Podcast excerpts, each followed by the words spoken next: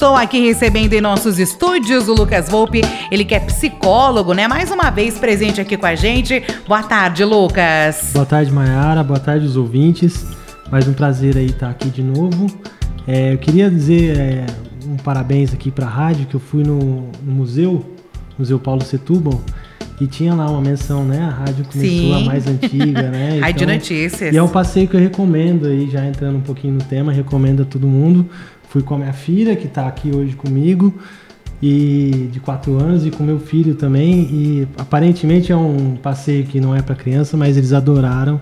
Recomendo aí, tá de parabéns a cidade e a rádio. Obrigada, obrigada mesmo. E hoje você trouxe um tema diferente pra gente, que é a relação entre adultos e crianças. Sobre isso que a gente vai conversar hoje, né, Lucas? Isso, é, a gente vai fazer algumas reflexões aqui. Espero que eu possa contribuir aí com reflexões sobre o que se passa né, nessas relações e o, o trabalho psicológico que é possível fazer, né, que a gente precisa fazer é, para lidar melhor nessas relações, para fazer que elas sejam melhores e aí trazer também no final algumas dicas culturais aí. E uma novidade aí para a cidade é, a respeito de uma lei que mais tarde aí, mais um pouquinho na frente, eu vou falar. Nós vamos comentar sobre ela. Agora explica por que, que você escolheu esse assunto para o nosso bate-papo aqui hoje, né? Relação entre adultos e crianças. Isso. Vou lembrar a primeira, a última vez que eu tive aqui, era a época de Copa. Sim. Era antes da Copa. que não deu para o Brasil. Não deu, mas foi aí, a gente falava que ia ser um período de alegria e Sim. deu para a gente curtir um pouco. E na, naquela época a gente falava que todo mundo tem algum palpite, né? Tinha alguma é, todo mundo sabe um pouco sobre a Copa, sobre futebol. E esse tema que eu trouxe hoje, eu acho que também, né? Todo mundo tem um pouco é, para falar sobre relação com criança, relação adulto-criança. Acho que é, quase todo mundo tem alguma relação assim, tem algum contato com criança, é, seja né, filho, neto, é, irmão mais novo, sobrinho, enfim, relações familiares, na vizinhança, no trabalho, no comércio, enfim, acho que todo mundo consegue se ver um pouco aí nessas relações, né? E falando, né, fazendo esse link com a Copa e, e, com o futebol, a gente perdeu o Pelé aí recentemente e ele, no seu milésimo gol, ele deixou aquela mensagem, né, para todo mundo, isso há mais de, de 50 anos aí, quase 50 anos, é, vamos cuidar das nossas crianças, né? E acho que é algo. É, todo mundo tem algo a dizer, mas é algo. Não é simples, né? Não é, é difícil a gente pensar aí um consenso sobre isso, né?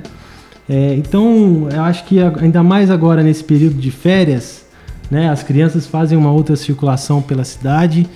É, muitos é, às vezes que não, não tem uma convivência direta com as crianças nesse período de férias acabam convivendo um pouco mais, né? E, e, e acho que é, as famílias que, que ficam o ano inteiro com as crianças longe, né, na escola, nessa época as famílias às vezes ficam até de cabelo em pé para conseguir aí o que fazer com, com elas, como ocupar o, os dias, enfim. Então são muitas é, os desafios, né, que acho que esse, esse tema aí traz para gente, né? Ah, tem uma outra relação que eu quero fazer já para antes da gente entrar no, nas contribuições aqui que eu trouxe hoje, que é esse clichê assim que, que a gente pensa quando fala em criança, né? E a gente fala, pensa tem até o criança é esperança, a criança é a esperança, representa a esperança. E, de fato é o futuro da sociedade quando a gente pensa na, nas crianças, a gente está pensando no futuro e ela traz esse esse sentimento de esperança. A gente está iniciando um, novo ano, um reinício, muitas coisas aí aconteceram recentemente e eu queria trazer, escolher esse tema para trazer essa mensagem assim de esperança para todo mundo, né? E esperança é um fator de, de saúde mental. Esperança tem, é, é claro que num senso comum a gente, claro que a gente pensar que a esperança é, um, é uma qualidade, é uma virtude, quem tem muita esperança, né? Mas tem um, uma escala, né? Na, no mundo da psicologia a gente a gente tem uma escala conhecida que são as escalas Beck, que são as escalas para medir ansiedade, medir ideação suicida e desesperança. Então, o índice de esperança ou desesperança é um fator, sim, de saúde mental. Então, a gente vem trazer essa mensagem aí de esperança para todo mundo aí nesse ano que está iniciando. E muito se diz que a esperança é a última que morre, mas é também a primeira a nascer, eu acho, né? Quando a gente vai iniciar algum projeto, vai iniciar alguma coisa, a gente sempre inicia com, com esperança de que aquilo traga bons frutos, né? Na, na, quando a gente semeia, a gente semeia com, a gente planta com esperança de que aquilo vai trazer coisas boas para a gente. Então é com essa mensagem que eu venho aqui hoje, Mayara. E de qual criança, né, que você está falando assim diretamente, Lucas? É, acho que a, a, a, primeira coisa que eu tenho a contribuir é que ao falar de criança, acho que cada pessoa faz uma imagem na sua cabeça, né? É uma imagem abstrata, uma imagem idealizada, e, e acho que o primeiro é, desafio para a gente lidar melhor com as crianças é sair dessa visão é, estereotipada muitas vezes que, que é uma imagem que se forma, a gente conseguir desconstruir isso, né? É, tem muitas teorias que, que falam da criança, teorias da educação, teorias da psicologia, teorias da, da pediatria. Né? Hoje em dia, com a internet, as pessoas conseguem facilmente acessar e aí cada uma fala uma coisa. Às vezes fica até meio confuso da gente conseguir enxergar aquela pessoinha que está ali na nossa frente. Então, acho que o primeiro trabalho a ser feito é esse, né? de você desconstruir um pouco, conseguir enxergar a, a, criança através dessas teorias todas. Não que elas não sejam importantes, e é preciso sim. conhecer sim, né? Mas acho que o primeiro trabalho é esse. Outro trabalho que eu acho que é bacana a eh, gente pensar aqui é para a gente é, entender que quando a gente fala de criança, a gente passa pela criança que a gente foi. Né? Ao falar, ao lidar com, a, com as crianças, a gente faz esse caminho, a gente passa pelas nossas próprias vivências, né? a nossa infância e também de uma forma idealizada, né, uma forma abstrata. E a gente conseguir desconstruir isso é, também é uma tarefa que é importante a ser feita.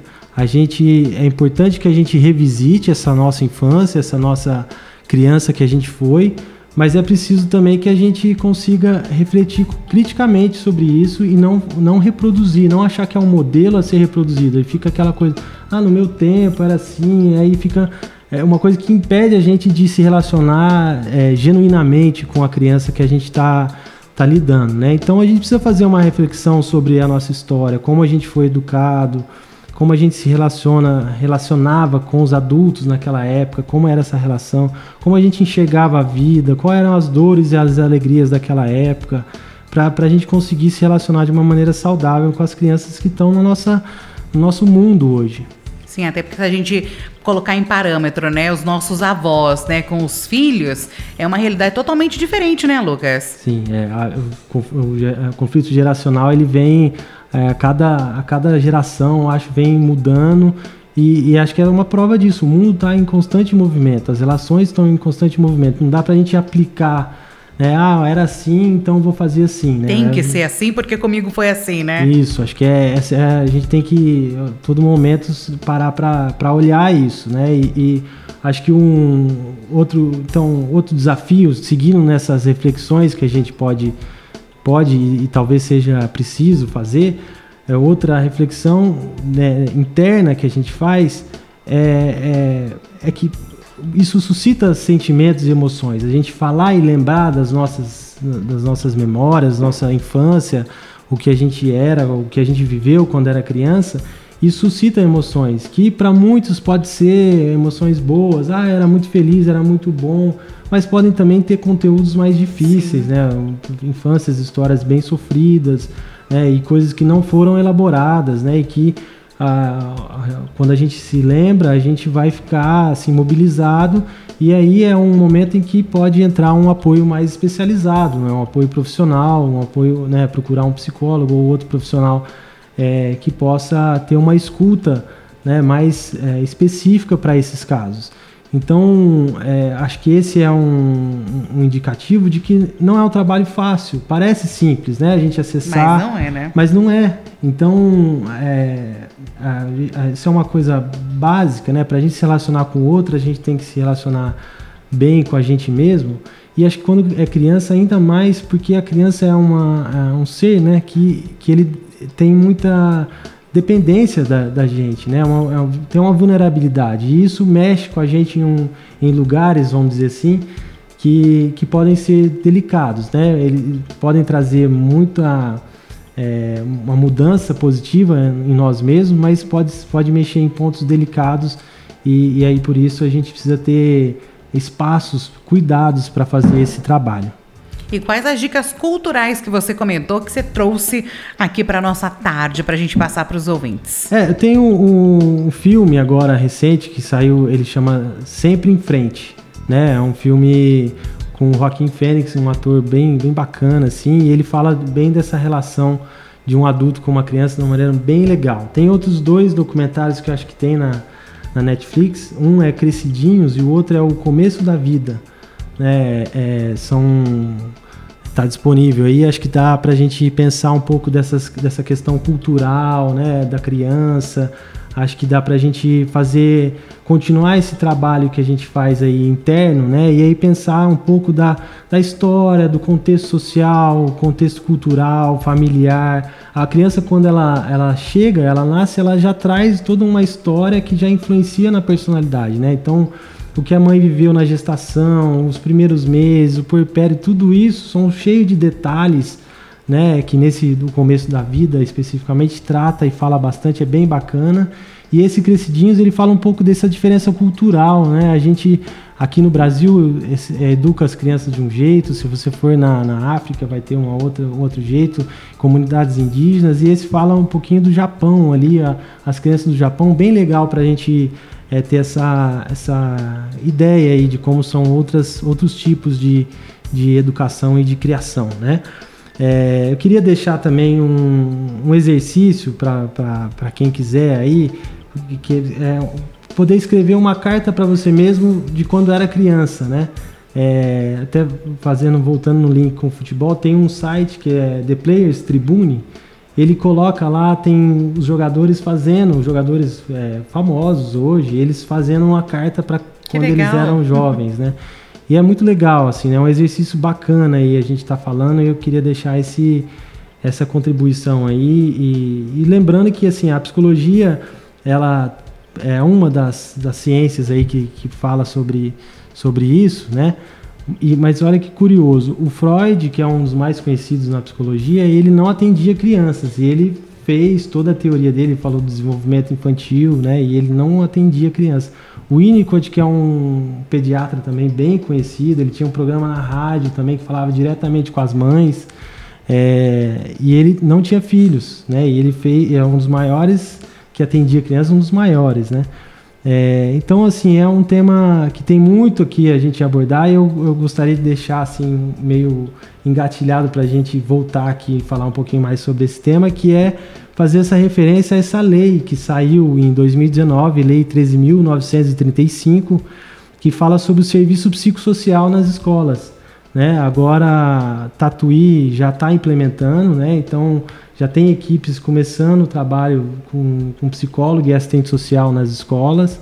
É, é um trabalho que não vai ser para atender individualmente, não é a clínica, é um trabalho para pensar de uma forma mais ampla, um pouco como eu estou trazendo aqui, e, e, se, se puder, aí eu gostaria de voltar aqui, a gente voltar um pouquinho para falar sobre, sobre essa lei aí. Com certeza, com certeza não faltarão oportunidades, né? E você falou dessas relações, e quem tem a dificuldade da importância de um profissional da área da psicologia que ajuda muito também, né, Lucas? Isso, não só para criança, né? Quando a gente identifica Pros uma criança adultos. que está sofrendo, né? Mas acho que para os adultos terem a orientação, não é fácil, né? Não vem uma receita, né? De, de como, como educar as crianças, como ser pai, como ser mãe. Então, se você identificar aí é, alguma necessidade, pode procurar, que acho que é um, vai ser um parceiro assim na educação. E, e aí tá aí o Prosa, né? É, todo mundo convido todo mundo a acessar o Instagram do Prosa, é, entrar lá prosa.oficial, arroba prosa.oficial e, e aí lá você é, tem uns atendimentos tem os profissionais que estão disponíveis aí de fazer o atendimento para quem precisar, um atendimento mais é, específico, individualizado. Com certeza, né? Além do Prosa, tem as suas redes sociais também que você queira deixar aqui, se alguém tiver alguma dúvida, Lucas? É, eu, eu deixo o meu, meu contato, né? Acho que é, através do Prosa, acho que as pessoas conseguem chegar até a mim, né? Mas em breve eu, eu volto aqui também com uma... Com novidades. Com novidades aí da rede social. Muito legal mesmo, né? Você escolheu uma música pra gente finalizar aqui o nosso bate-papo. Por que que você escolheu essa música, Lucas? É, eu acho que tem a ver, assim, com, com um pouco eu, o tema que eu trouxe, a gente tentar aí lembrar, né? Fazer um pouco essa é, ter essa memória aí de como, como era esse, esse mundo da infância de uma maneira bem poética. E essa música é muito, eu gosto muito, particularmente, espero que também possa trazer momentos bacanas aí na tarde de todo mundo. Lucas, muito obrigada aí pela sua presença aqui com a gente. A Rosinha, né, a equipe que veio com o Lucas. obrigada aí mesmo. E é um assunto que a gente tem que ser falado mais, essas relações. E quem tem alguma dúvida, procure um bom profissional que vai ajudar e muito aí essas relações entre adultos e crianças. Até uma próxima, Lucas. Obrigado, Mayara. Um abraço a todos. Muito obrigada. Conversei aqui com o Lucas Volpe, ele que é psicólogo, né, e trouxe como tema aqui do nosso bate-papo dessa tarde a relação entre adultos e crianças. E vamos agora, né, conferir a música que o Lucas escolheu para finalizar o nosso bate-papo, que é o Smith Era uma vez.